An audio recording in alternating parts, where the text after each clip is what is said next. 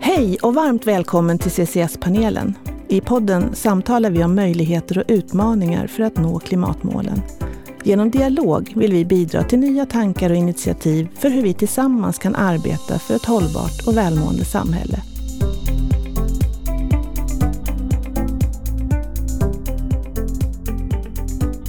Jag heter Liselott Jernberg Beit och arbetar till vardags som kultur och hållbarhetschef på Granitor.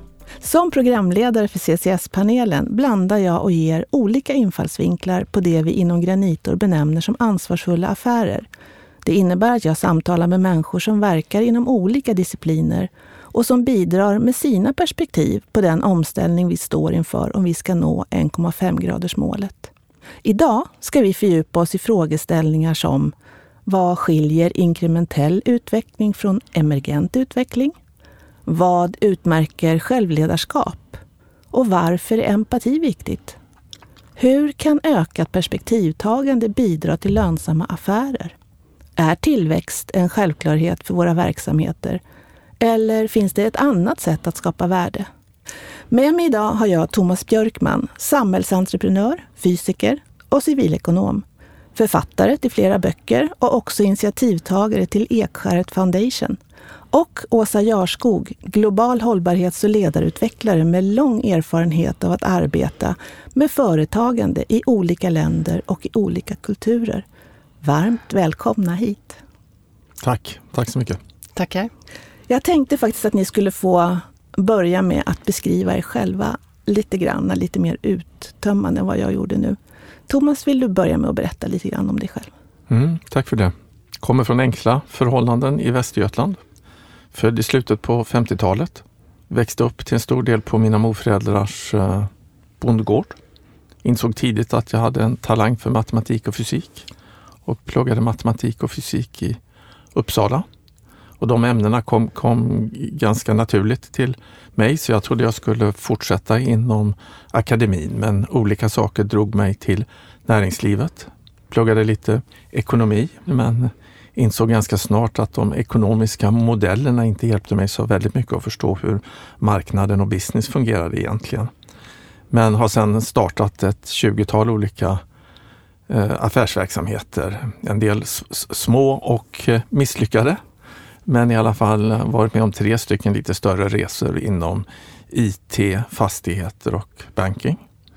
Eh, byggde en bankverksamhet i Skandinavien i början på 90-talet och flyttade 96 ner till Genève för att bygga en liknande verksamhet där. Och sålde sedan både den skandinaviska och den schweiziska verksamheten till Schweiz fjärde största bankgrupp, EFG. Eh, fick förbinda mig att under en period vara styrelseordförande för bankgruppen i Sverige och sitta med i styrelsen i banken i Schweiz. Men när mitt kontrakt där slutade 2006 så var jag väldigt faktiskt mätt på affärer, banking, affärslivet. Så då bestämde jag mig för att ehm, starta min egen stiftelse i Sverige som blev Stiftelsen Ekskäret. För att utforska just det här lite spännande området mellan personlig inre utveckling och samhällsutveckling. Och hur jag kom in på det kan vi kanske återkomma till under den här podden. Men har sedan dess då Eh, ägnat mig åt att skriva och tänka i det här området och utveckla verksamheten på Ekskäret men också en tankesmedja i London som heter Perspektiva och eh, en del verksamheter i Berlin också. Det låter som du verkligen har en hel del saker på gång kan man säga. Mm, det, är, det, är mycket på gång eh, mm. just nu och det är mycket spännande saker som händer och man kan väl säga att tiden har hunnit i fatt oss lite grann på stiftelsen Ekskäret. Det vi, det vi gjorde för tio år sedan när vi startade eller fortfarande för fem eller till och med för tre år sedan var det många som, som inte riktigt förstod värdet utav. Men det har hänt väldigt mycket i omvärlden under de senaste kanske tre åren som gör att mer och, fler och fler äh, människor blir, blir nyfikna på de här perspektiven. Tack. Åsa, vem är du? Vem är jag? Jag har ju eh, lite annan bakgrund. Jag är inte uppvuxen på landet utan i Södertälje på 60-talet. Eh, mellanbarnet av tre och mina föräldrar var journalist och socionom var de. Och mamma hon var upptagen med att starta grupp 8 och eh, driva igenom fri abort för kvinnor. Och, och, pappan var upptaget med, med sitt på Dagens Nyheter. Och, eh, så jag blev dagbarn hos en assyrisk familj. Eh, familjen Massi hette de och det tyckte jag var helt fantastiskt att vara hemma hos dem. Det var nybakade bullar och det var liv och rörelse och musik och skratt och glädje och flera generationer. Och, och, så var det inte hemma hos mig, så jag ägnade ganska mycket tid hos dem. Och jag har förstått att det har präglat mig ganska mycket, det här lusten och den här nyfikenheten att, att ja, konfronteras med andra kulturer. Så jag tror att det egentligen la grunden till det som blev min internationella karriär. Jag stack ut och tågluffade när jag hade gått ut sjuan och jag åkte till USA när jag hade gått ut nian och sen jobbade jag som reseledare efter gymnasiet och sen så småningom bestämde jag mig för att läsa internationell ekonomi då. Och tog en master i eh, ja, internationell ekonomi och eh, visste redan då att jag skulle jobba långt borta från Sverige. Så jag eh, skrev min uppsats för en FN-organisation och eh, blev, eh, åkte till Afrika och eh, visste att dit vill jag tillbaks.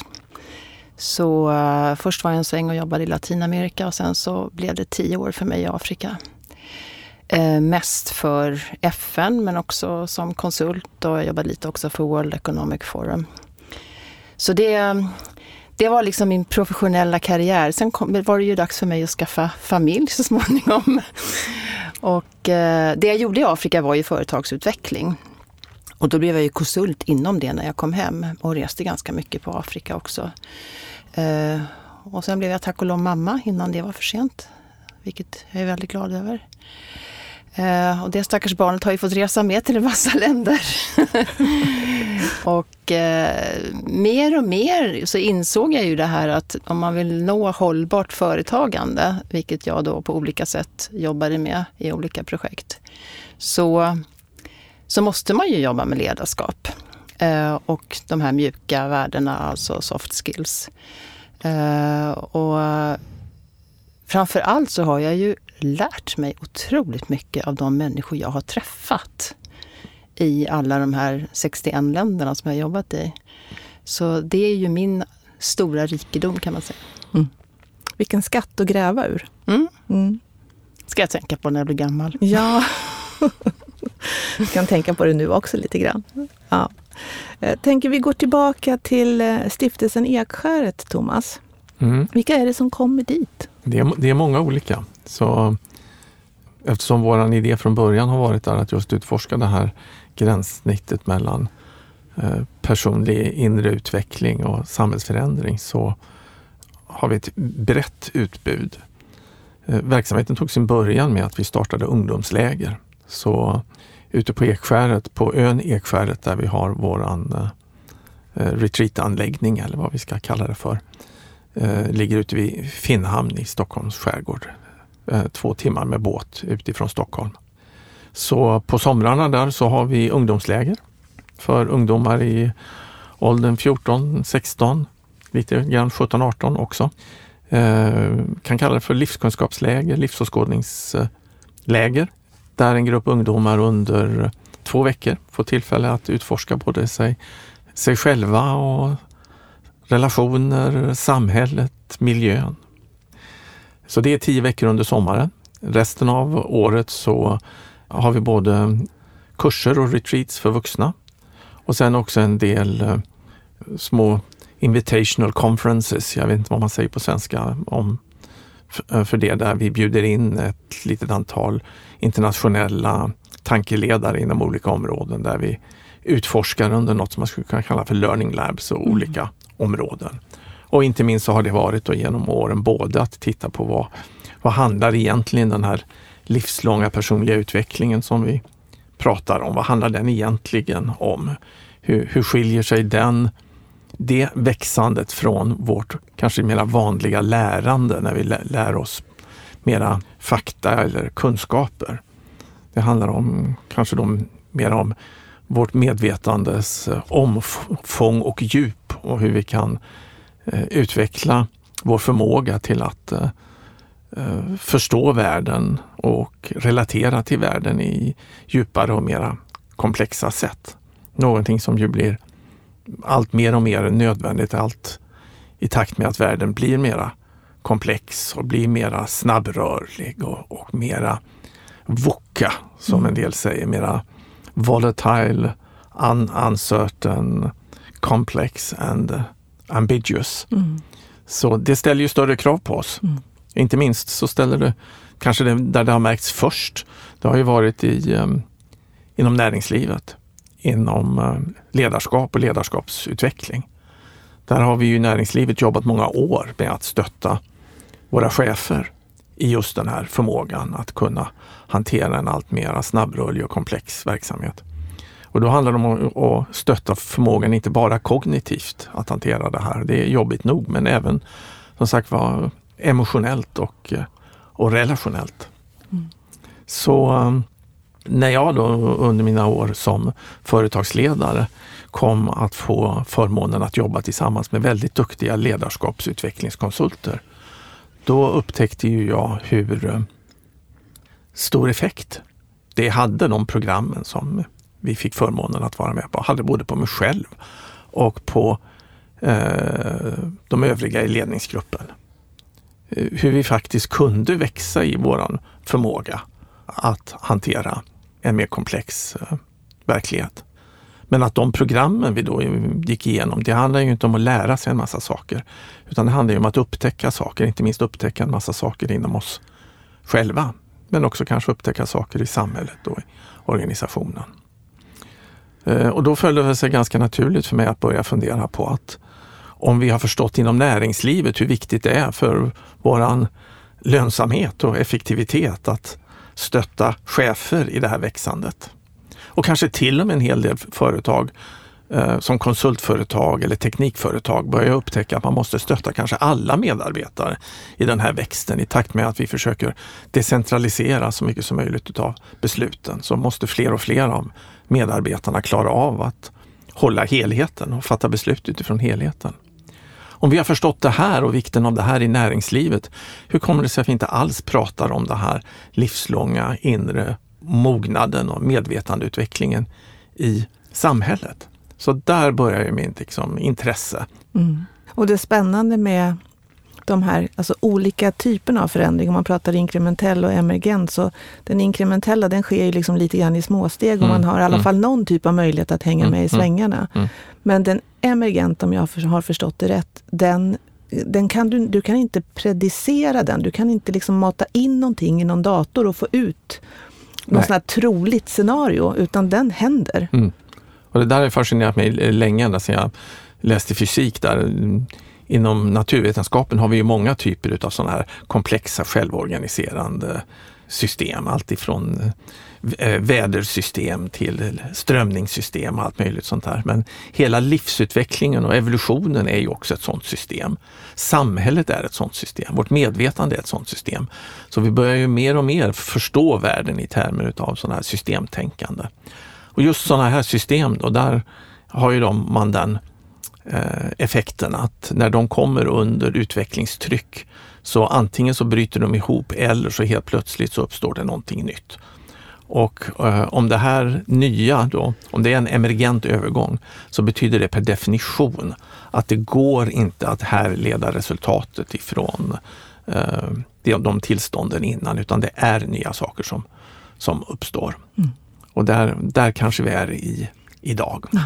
Det här låter ju otroligt spännande. Och då går det inte att managera, då kan man inte Nej. använda sina gamla ingenjörskunskaper. Nej. Då hjälper inte mina gamla fysikkunskaper utan då måste man titta på att eh, trots att vi inte kan managera det här så kan vi kanske ändå på olika sätt stötta det här och mm. öka sannolikheten. Mm. Så där tror jag vi är. Tack! Mm. Häftigt. Vad, vad, tänker du Åsa när du hör Thomas berätta? Du har ju kommit liksom från en annan del. Du har varit ute i världen och träffat människor i helt andra kulturer. Det är ju för mig både ett privilegium och en tillgång, men jag har ju sett en annan värld också, vilket jag känner ger mig ett visst ansvar på något sätt, en slags skyldighet att också ta med det perspektivet i de olika fora som jag, jag har tillgång till i mitt, i mitt liv, mitt vanliga liv så att säga. Att, jag, eh, att när vi pratar om de globala hållbarhetsmålen så pratar vi ju i Sverige väldigt mycket om klimatet. För det är ju det som är viktigt för oss. Uh, och då får ju jag rollen att påminna om att ja, men mål nummer ett är faktiskt fattigdom och två är hunger och tre är hälsa och så har vi utbildning och så har vi jämställdhet och så har vi fred. Och jag har ju jobbat i massor med länder som inte ens har fred, det är vad de drömmer om. Och allting hänger ju ihop men det är svårt att börja med att prata om miljöfrågor med människor som inte har mat för dagen, till exempel. Och det blir nästan omöjligt att förneka en växande medelklass och skaffa egna bilar. Bara för att vi har haft bilar till exempel. Så man måste... Eh, jag känner att det är väldigt mycket min, ja, min skyldighet och min, eh, mitt ansvar att ta med det perspektivet var jag än kommer. Mm. Uh, och det är ju därför också jag, som jag har uh, engagerat mig i Inner Development Goals också. Mm. Ja, precis. För att det är ju en, en gemensam nämnare för er båda två. Det, vi pratade om det i uh, nyårsspecialen där jag och KG Hammar reflekterade lite grann kring beteendeförändringar som en väg att arbeta med hållbarhet och miljömål. Men kan inte ni berätta lite mer om vad, vad idg är? Det kan ju vara någon som sitter och lyssnar nu som inte har hört det avsnittet och då vet man kanske inte riktigt vad vi refererar till. Så vem av er vill, vill beskriva IDG och arbetet med dem? Jag kan jag börja bara lite kort ja. och bara knyta det till det jag sa förut här att inom näringslivet så har vi i många år vetat om behovet av att stötta medarbetare att utveckla inre förmågor för att kunna hantera den här nya världen. Och det var väl upprinnelsen till Inner Development Goals, IDG. Att eh, jobba tillsammans med i början näringslivet och med forskare inom eh, psykologi och försöka titta på och ställa frågan vilka är de inre förmågor som vi alla behöver utveckla för att kunna eh, nå de här utmaningarna som vi står för inför, både som individer, organisationer men också som mänsklighet. Och då satte vi igång en ganska stor undersökningsprojekt som involverade kanske ett tusental personer som vi har eh, frågat om input och kanske ett tjugotal forskare från olika delar av världen som sedan har sammanställt ett ramverk kring eh, vilka förmågor som är väsentliga, som vi dessutom vetenskapen vet om och har visat att de går att utveckla. Det är mycket saker vi kan önska oss men de här förmågorna är dessutom utvecklingsbara. Och sen så har vi delat in dem i, eh, eller forskarna har delat in dem i fem olika eh, kategorier. Så där har vi ett ramverk. Och sen så jobbar vi just nu på att titta på det vetenskapliga stöd som finns för vilka metoder, vilka interventioner man kan ha för att utveckla de här förmågorna. Mm. Bara som ett exempel eller ett par exempel där så till exempel förmågan till perspektivtagande, att kunna se en problemställning från många olika perspektiv. Det är till exempel en kognitiv förmåga som vi kan utveckla. En emotionell, relationell förmåga vi kan utveckla det är empati. Vi föds inte med en viss mängd med empati utan tvärtom så visar vetenskapen tydligt att det går att utveckla vår empatiska förmåga. Den går både att utveckla till att omfatta fler och fler människor, men den går också att fördjupa. Så det är den positiva sidan. Den negativa sidan, det är ju att man kan inte lära ut empati med en vanlig skolundervisning. Utan alla de här förmågorna för att utveckla dem kräver någon form av transformativt eh, lärande som är en annan typ av eh, lärande. Tack Thomas. Eh, Åsa, hur, på vilket sätt är du involverad i arbetet med IDG-erna? Jag jobbar väl mer praktiskt i mitt vanliga jobb med att eh, coacha företag och organisationer som jag vill nå på olika sätt arbeta mot de globala hållbarhetsmålen. Och, eh, och min roll är ju då att koppla, eller mitt, det som jag håller på med är att eh, hitta den här kopplingen mellan inner development goals och Sustainable Development Goals. och sen är det förstås så att eftersom jag har jobbat ja, i alla de här länderna på södra halvklotet och känner att deras perspektiv är väldigt viktigt att få med i det här ramverket så försöker jag hitta sätt att involvera de människorna i näringslivet, i olika typer av ledarpositioner, även i myndighetsvärlden och civila samhället i Afrika, Asien och Latinamerika. Jag är ju lite mer praktiskt lagd och eh, kanske är mer på, stark på acting-sidan då, som mm. det kallas inom IDGena. Så eh, jag vill ju sätta igång redan nu och eh, börja testa de här metoderna som vi har fått ihop och samtidigt ta in kunskap från andra samhällen och kulturer. Jag har ju en tro att det finns väldigt mycket för resten av världen att lära av gamla kulturer i både Afrika, Asien och Latinamerika. Eh, kanske färdigheter som de har haft men har förlorat på grund av att de har blivit så kallat civiliserade. Eller som vissa av dem har kvar. Så att eh, lyssna och göra är nog mm. min roll mer. Mm. Eh, så nu kommer jag vara med och lansera ett eh, pilotprojekt där vi ska göra precis det. Spännande. Mm.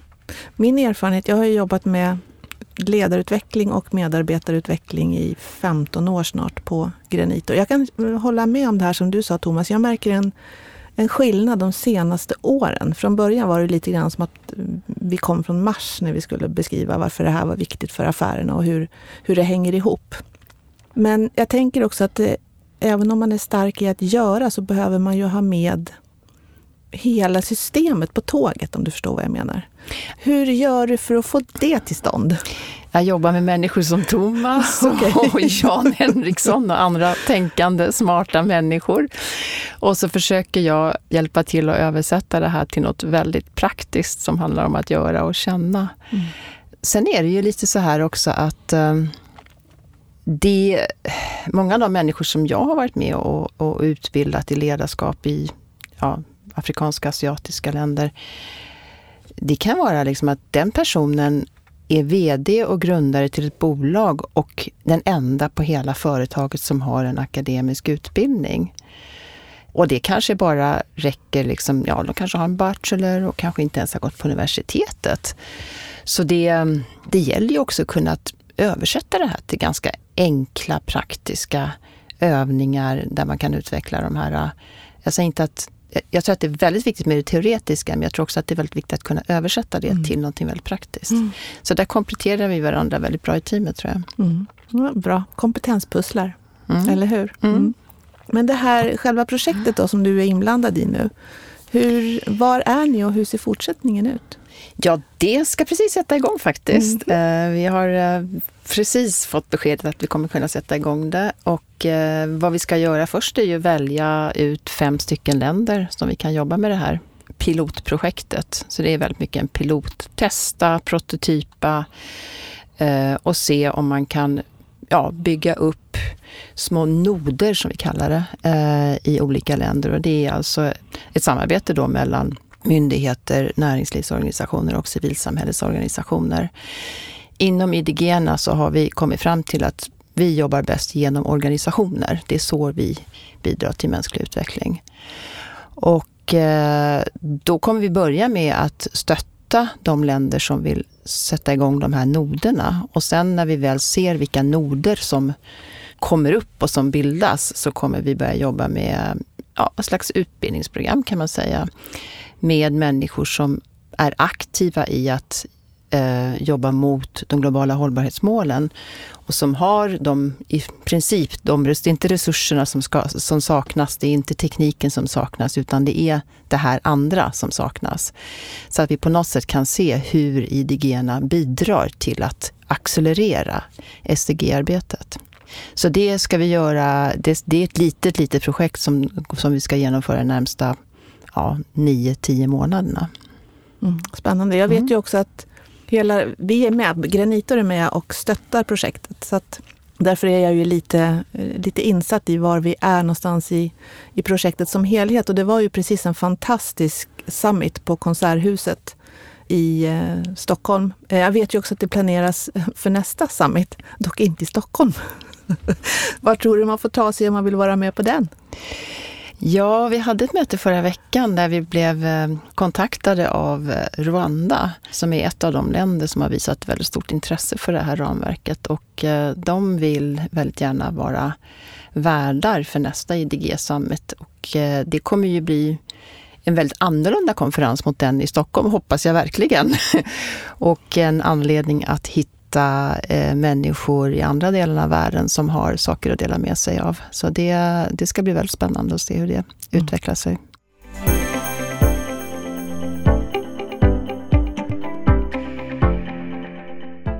Jag skulle vilja gå tillbaka till dig Thomas, för att de här utbildningsinsatserna som vi har gjort under så lång tid i, i Granitor har ju varit otroligt spännande att göra. Vi har lärt känna jättemånga fantastiska människor som verkligen har tagit sig tid att reflektera och gå inåt. Och ändå kan jag uppleva att ett system är ganska svårt att påverka i sin helhet.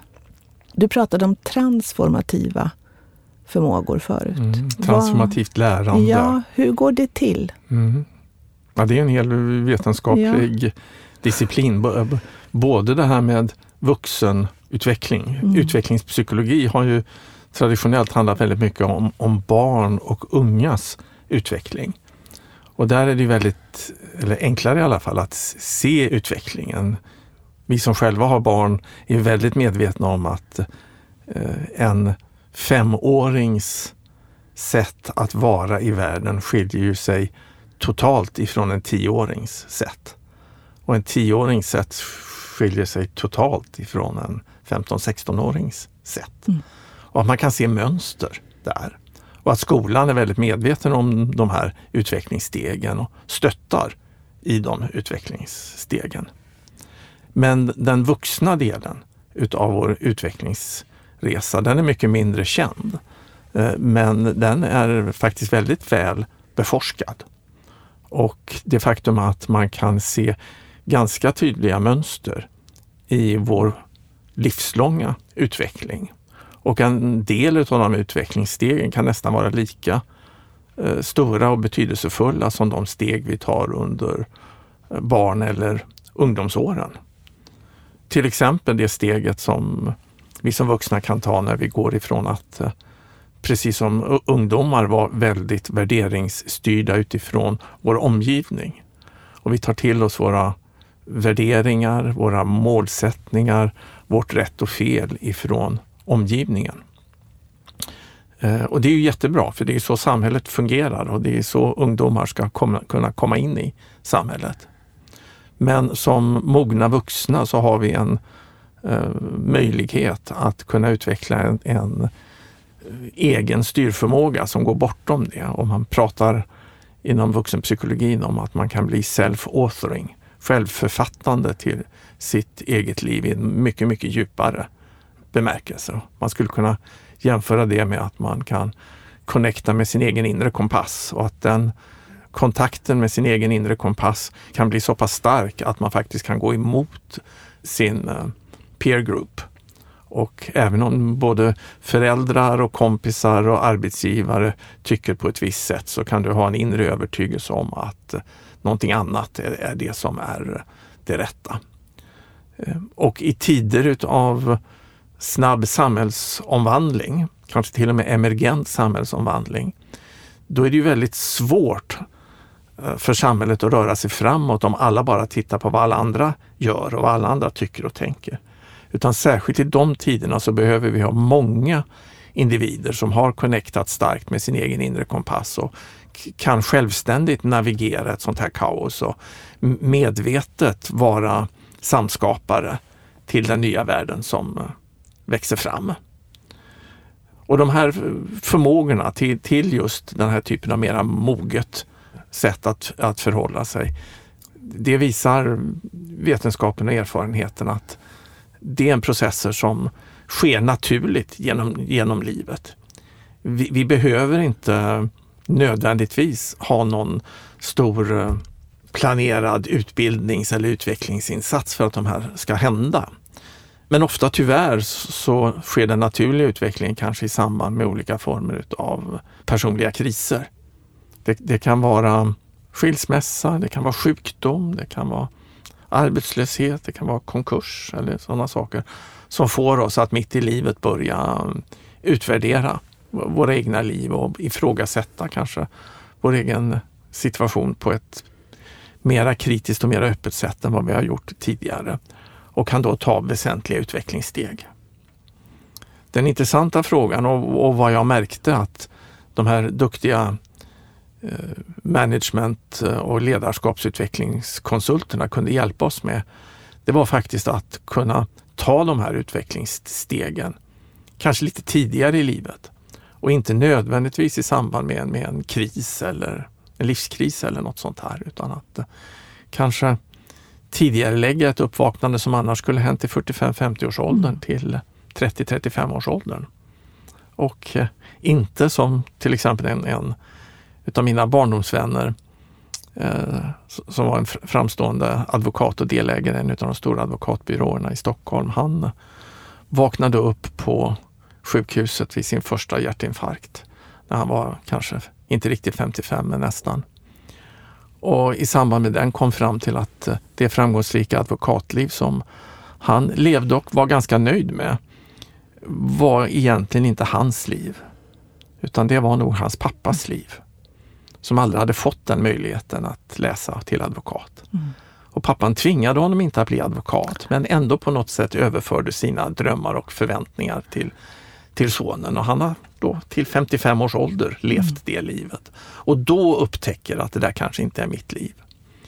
Tänk om vi kunde hjälpa varandra att komma till de insikterna när vi är 25, 30 eller 35 istället för 55 eller 65. Så det är lite grann vad de här utvecklingspsykologerna som tittar på vuxenutveckling eh, är intresserade utav. Och då är det klart att då studerar man också hur man kan hjälpa och facilitera det här. Och du har ju själv jobbat med eh, ledarskapsutveckling så du vet ju vad, vad man kan göra där. Det är mm. olika former av långa program, korta program, det är retreats, handlar mycket om reflektion, mycket om feedback. Eh, det, det handlar om att åstadkomma en ganska trygg, hållande miljö där man som, som ledare, om man är ett sånt här ledarutvecklingsprogram, faktiskt vågar gå utanför lite grann utanför sin comfort zone. Men sen väl i den här trygga miljön faktiskt utsättas för eh, utmaningar. Utan utmaningar händer ingenting. Men utan en hållande miljö så blir det lätt att man bara går till eh, försvar eller får, får panik och, det, och det, det hjälper inte heller. Så det är en balansgång. Det går inte att forcera, det tar tid. Men processer som kanske igen då skulle ta 30 år, det kanske man med lite tur kan skynda på till 3 till 5 år. Mm. Ja, det är hoppfullt mm. i sig. Mm. Jag tänker att just den där hållande miljön, för jag tror att det är det har man ju också, alltså det är ju vedertaget idag att den här psykologiska tryggheten, den är ju på något sätt grunden för all typ av utveckling. Mm. Och det är det du menar också när du säger hållande, att mm. man ska kunna verka i en miljö där man egentligen kan göra fel och där man kan utmana sig själv utan att det blir någon typ av, vad ska man säga, inte repressalier, men att, att det liksom slår tillbaka. Mm. Det är många miljöer där man är rädd att få en kniv i ja. ryggen om man visar sig ja. sårbar till exempel. Och det är det jag tycker är utmaningen när man bedriver den här typen av utvecklingsinsatser. För att ofta kan man i den här grupperingen där man jobbar för stunden, där kan du skapa den här trygga miljön. Du kan skapa ett hållande som gör att det verkligen sker saker inom gruppen. Men utmaningen i ett helt system, det är att när de här personerna kommer hem till sin hemmamiljö, så vill man ju att det här ska kunna blomma och uppstå där också. Mm.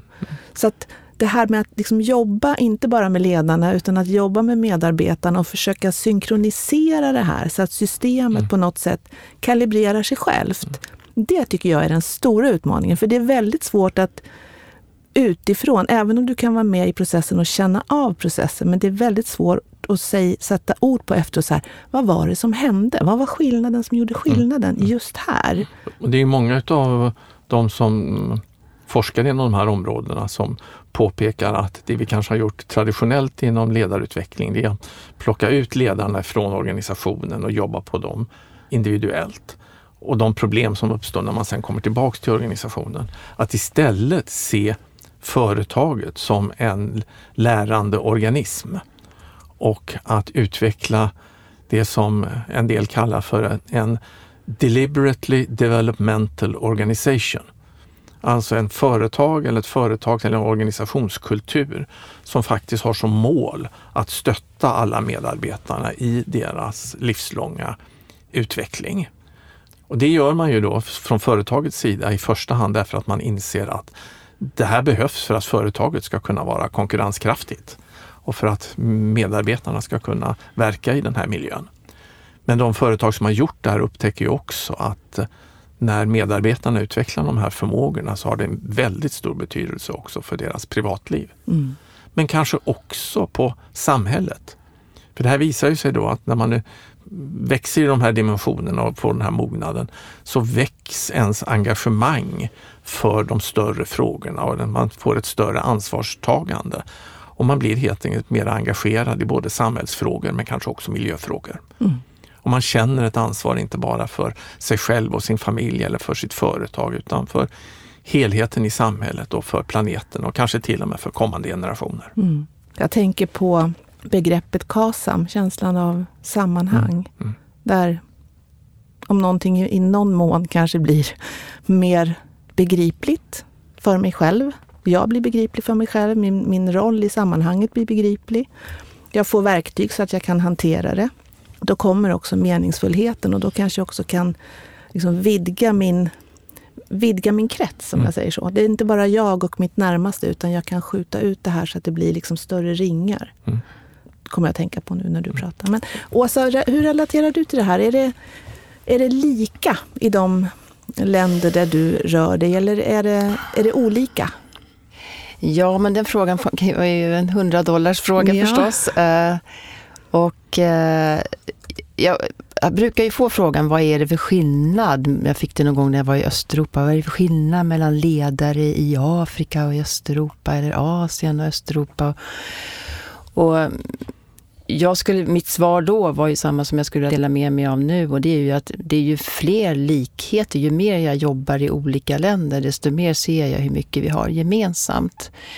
Jo, men jag kommer tänka på eh, när jag ordnade en så kallad Escape då med ledare från en massa olika länder. Vi samlades i ett land i Afrika och det var människor som kom från eh, olika branscher. Eh, det var människor som kom från Asien, Afrika och även en företagsledare, före detta minister som kom från ett östeuropeiskt land och hade aldrig satt sin fot i Afrika förut och var ganska orolig. Det här, liksom, det där, nej det är väl farligt där.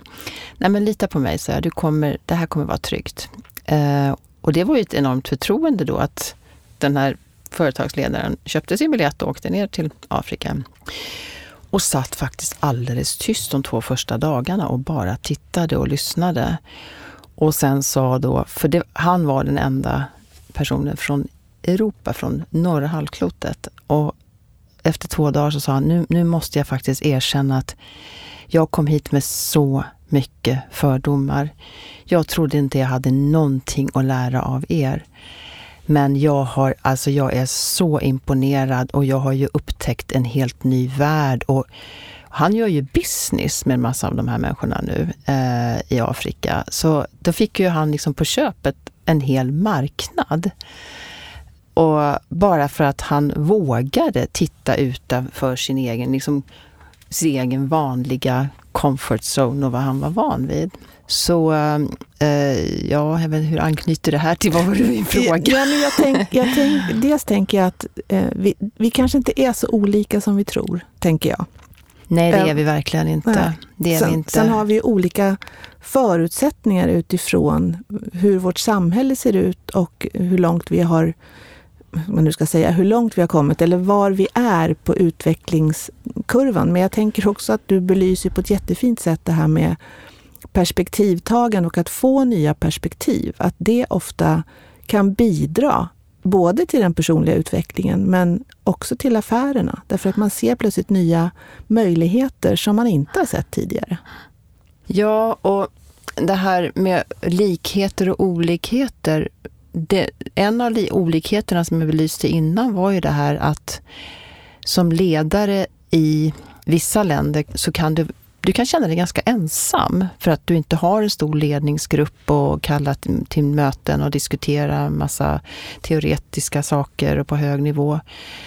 Så det är ju en skillnad som jag märker. En annan skillnad jag märker var det här som Thomas berörde förut, att känna det här ansvaret utanför sitt eget bolag och sin egen familj.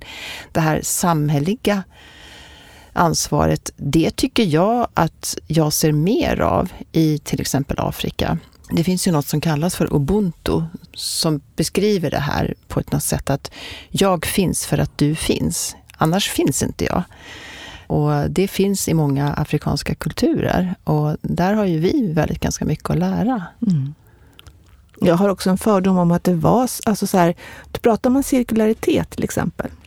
När du och jag förberedde det här programmet, Åsa, så sa här, ja, cirkularitet, jo men det är ju ganska självklart i några av de här länderna för att man tar hand om saker på ett annat sätt. Och jag har tidigare pratat med både Elin Bergman från CradleNet och Josefina Salén från RISE och de säger ju båda två att men vi var ju cirkulära. Förr i tiden var vi cirkulära på ett helt annat sätt än vad vi är nu. Så att man kan ju undra egentligen om man ska kalla det som vi har varit med om för, för utveckling. Eh, alltså jag kan bli lite full i skratt ibland när vi pratar om det här, därför det känns som att vi har, vi har haft så mycket i vår hand som vi lite grann har slarvat bort under ja, resan. Jag brukar ibland säga att vi har blivit drogade av materialism och konsumtion. Mm. Och därför har jag glömt bort lite hur man ska leva ja. egentligen. Ja. Även den här biten, om vi pratar om att glömma bort, även den här biten utav förståelsen av sambandet mellan personlig inre utveckling och samhällsutveckling. Det är ju också någonting som vi har glömt bort. Jag hade faktiskt ingen aning om hur stor förståelse vi hade i de nordiska länderna för just de här frågorna för 100 eller 150 år sedan. Innan min vän och kollega, den danska författaren och eh, filosofen Lena Andersen och jag började skriva på en bok som eh, vi kallar för The Nordic Secret.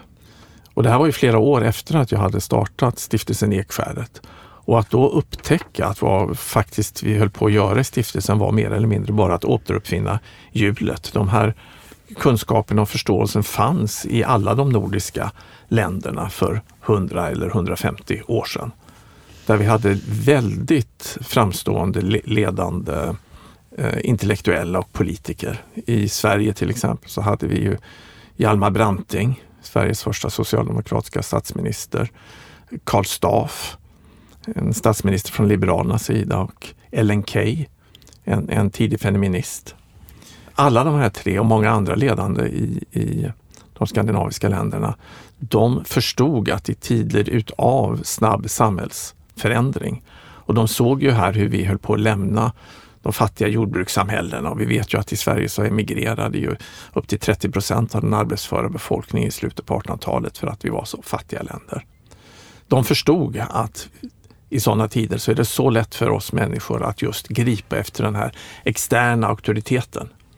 Vi vill ha en, vi vill hålla en religion i handen eller en auktoritär ledare, en Erdogan eller en Trump. Eh, men de ville inte vara auktoritära ledare. De var fast beslutna att införa demokrati och de ville göra det här underifrån och upp. Och då förstod de att eh, vad som behövdes var att hjälpa många människor i Sverige att ta just det här viktiga utvecklingssteget, att knyta an till sin inre kompass och att kunna bli aktiva samskapare utav det nya samhället som då höll på att växa fram, det moderna skandinaviska sa samhället.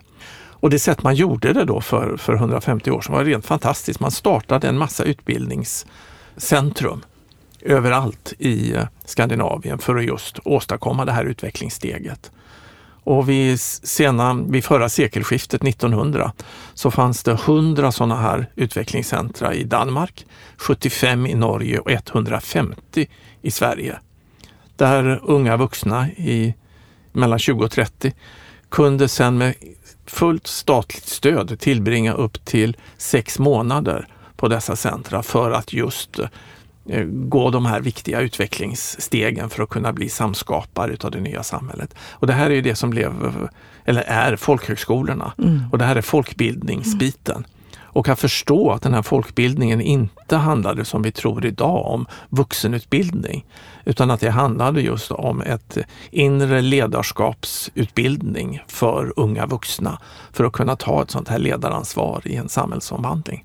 Så jag tycker det är helt fantastiskt att det här är ett annat exempel på någonting som vi har haft men som vi sen har helt har glömt av mm. och som vi kanske nu, precis som med det cirkulära tänkandet, måste uh, hitta tillbaka till. Och idag kanske vi inte ska göra det här genom att starta utvecklingscentra på många platser, utan kanske andra sätt. Men just den här förståelsen att hjälpa så många människor som möjligt i vårt samhälle att ta de här viktiga inre utvecklingsstegen. Det är faktiskt någonting som inte bara är bra för oss själva, inte bara är bra för våra organisationer som vi verkar i, utan också kanske en nödvändighet för att samhället ska kunna ta nästa steg mm. som demokrati. Mm, det låter fantastiskt. Eh, nu har vi inte sådär jättelång tid på oss. Vi skulle kunna sitta här och prata hela dagen. Men jag tänker också på att det förmodligen också påverkar föräldraskapet en hel del. Om man skulle kunna göra den här typen av tidiga insatser. Eh, därför att jag tror att det är en av våra samhällsproblem. Att vi inte gör det här på ett, alltså med all kunskap vi har. För vi har så mycket kunskap idag. Men på något sätt så lär vi oss hur vi ska andas och vi lär oss hur viktig pappan är för mamman och barnet när man kommer hem. och Att man ska ha frys i maten, och, eller mat i frysen. Och, alltså de här praktiska sakerna. Men man pratar väldigt lite om barns utveckling och vad som är viktigt i, i olika skeden i ett barns liv. Och hur man som föräldrar möter den här första tiden när barnen liksom vill bestämma själva för att de ska utveckla ett mått av eh, självförtroende som är bra. Alltså det finns så mycket man skulle kunna göra för att stötta den här utvecklingen som vi är i.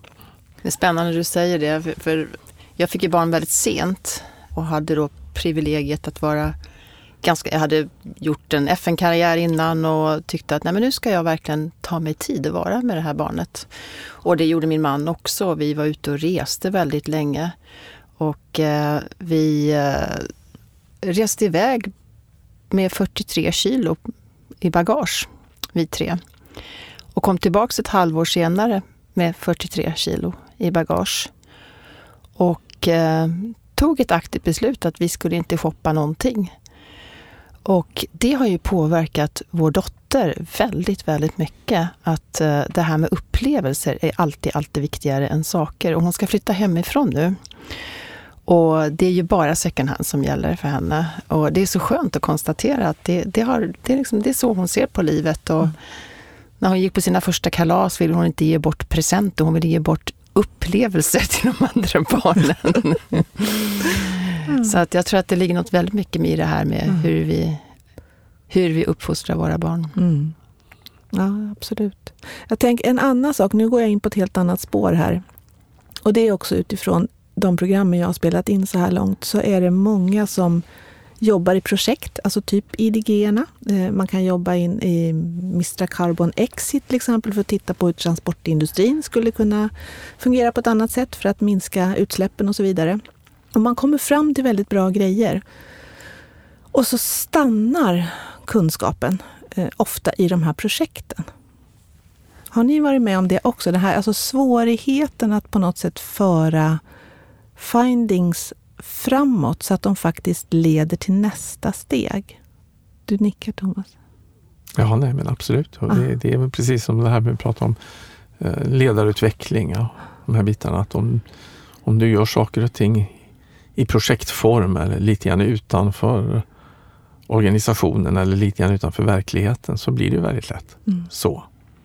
Och den enda eh, sättet att komma åt det, det, det tror jag är att lägga väldigt mycket mera utveckling, både personlig inre utveckling och projektutveckling, att lägga det i organisationen. Mm. Och att eh, tillåta sig i den här förändliga världen att experimentera i organisationer. Mm. Men för, förr i tiden så var ju ofta organisationer väldigt mycket mer strömlinjeformade och man kunde planera en organisation och den kunde omorganiseras var femte år eller någonting sådant. Och i, I de fallen då, om man hade en fabrik så var det ju rimligt att man inte experimenterade med fabriken. Man experimenterade inte med linjeorganisation utan man höll det i en experimentverkstad och sen så implementerade man det. Men idag lever vi i en sån snabbföränderlig värld att det där lärandet går, går, inte, i alla fall inte lika lätt att flytta utanför organisationen utan vi måste ha en, en lärande organisation som tillåts där ledningen tillåter organisationen att experimentera och därmed också kanske misslyckas i vissa fall. Men mm. det är som man säger i startup-världen, you have to fail fast. Mm. Så att uh, prova, implementera, misslyckas fort, lära misstagen, göra om, väx. Mm. Väx som individ, väx som organisation. Mm. Reflektera och utvärdera mm. tycker jag att jag hör mm. också. Mm. Absolut. Tänker du Åsa? Nej, men det, jag, jag håller helt med och eh, just det här med att projekten inte blir, det blir inte individer som ingår i projektet utan projektet stöttar utveckling i organisationen och kopplas till det som sker i organisationen och inte tvärtom. Det, det är ju A och O. Och sen självklart det här med att skapa trygghet att göra fel. Men då måste man ju också som ledare visa hur man gör fel. Man kan ju inte bara gå omkring och säga ni ska göra fel, men jag tänker vara perfekt. För då är det ingen som gör fel. Nej. Utan folk vågar ju bara begå misstag om du själv begår misstag mm. som ledare. Så det är ju något som jag brukar träna mina, eh, mina kursdeltagare på att göra misstag.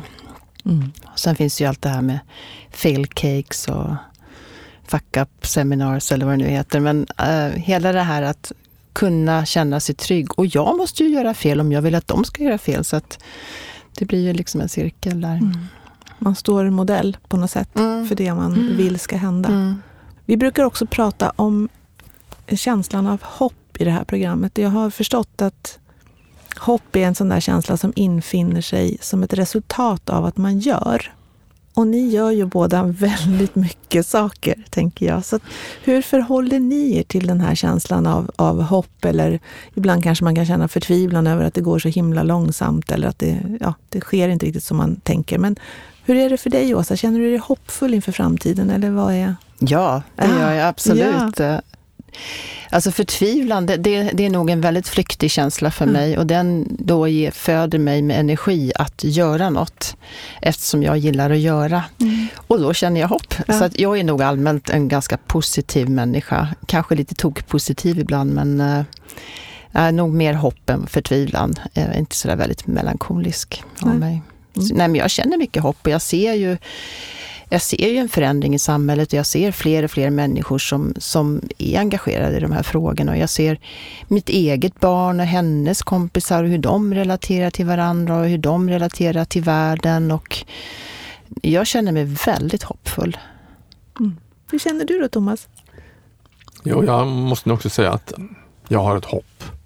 Men eh, samtidigt så tror jag vi måste inse allvaret i den situation vi, vi står inför. Jag sa förut att mänskligheten många gånger har stått inför de här samhällsomvandlingarna där det har handlat om ett breakthrough eller ett breakdown, ett genombrott eller ett, ett sammanbrott. Men eh, insatserna har ju aldrig tidigare varit så höga som de är nu i och med att vi har idag bara ett globalt samhällssystem och det är väldigt sårbart.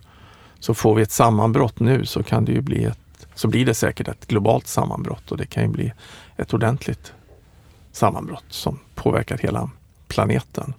Så det är det som gör mig orolig. Det som ger mig hopp är ju det att vi människor har en, en unik förmåga att skapa vårt eget samhälle. En av mina böcker heter ju just Världen vi skapar. Att inse att antingen vi är medvetna om det eller inte så är det faktiskt vi som skapar världen. Vi sitter inte bara på läktaren och som åskådare till en process utan vi är alla del i den processen.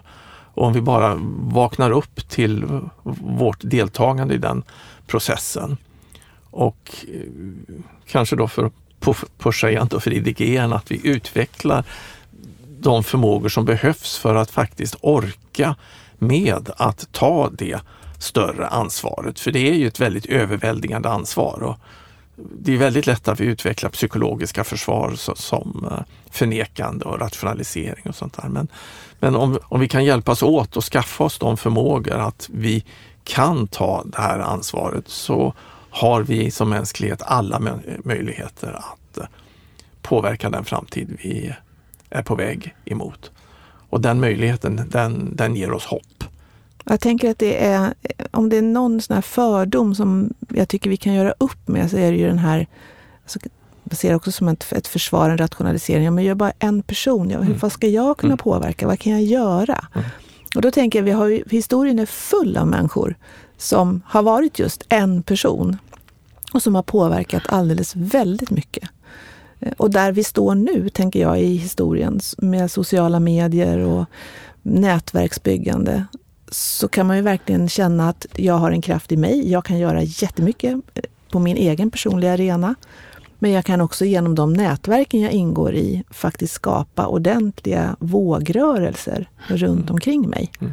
Men är det någonting där som, som vetenskapen kring komplexa system har visat så är det ju det att eh, du behöver inte för att ha en påverkan av systemet vara någon global ledare eller någon influencer eller något sånt här, utan bara genom att du börjar agera på ett annat sätt i eh, ditt närområde. Om många i systemet gör det. Det behöver inte vara en majoritet i systemet, men det behöver vara en kritisk massa utav agenter i systemet som börjar i sitt närområde agera på nya sätt. Det kan skifta hela systemet. Mm. Ja, till syvende och sist så är det ju vi som är systemet. Mm. Så vi har ju ett val med vad vi vill göra med oss själva och därmed med systemet. Mm. Precis. Jag tänker kopplat till, vi har pratat om IDG flera gånger idag. Jag tänker bara för att göra det konkret så är ju en av delarna i ramverket handlar just om att agera. Du har varit in på det flera gånger, Åsa. Eh, och då kan jag säga, skicka med en reflektionsfråga som hör till just det området. Och den frågan lyder så här. Vad kan vara ditt särskilda bidrag med tanke på din personlighet till mer kreativitet inom ditt eget arbetsfält? Det behöver egentligen inte vara mer mm. komplicerat mm. än så.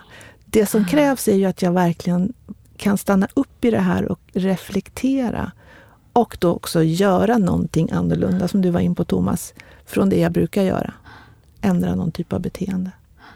Det är ganska coolt. Jag tror vi ska runda av i och med det. Jag tänker så här, jag skulle verkligen vilja rekommendera de som har lyssnat Thomas, dina böcker. Eh, jag har börjat läsa Världen vi skapar. Den är fantastisk för den ger mig ett historiskt sammanhang. Eh, jag tror att det i reklamen för drottning Elisabets liv så säger hon någonting i stil med ju längre bak jag går, ju mer kan jag betrakta framtiden. Så den boken tycker jag har sina vinster utifrån ett perspektiv. Men boken The Nordic Secret är också en fantastisk källa till både hur historien har sett ut, men också förståelse för hur jag faktiskt kan agera framåt. Så jättebra böcker. Tack. Eh, för dig som är intresserad av IDG, att gå djupare i dem, så är det innerdevelopmentgoals.org. Där hittar ni information om dem. Vill ni knyta kontakt med Åsa eh, eller Thomas så föreslår jag att ni försöker eh, skicka en kontaktförfrågan på LinkedIn. Vi finns där båda två. Stort tack till er för att ni ville hänga här med mig idag. Jag säger igen, vi hade kunnat fortsätta att prata hela eftermiddagen. Tack så jättemycket. Tack ska du ha. Tack. Tack så hemskt mycket. Och stort tack till dig som har lyssnat. Jag hoppas att du har tyckt att det här har varit lika spännande och roligt som vi har haft kul i studion. Så tills vi hörs igen, ha det så jättegott och så säger vi från studion hej då!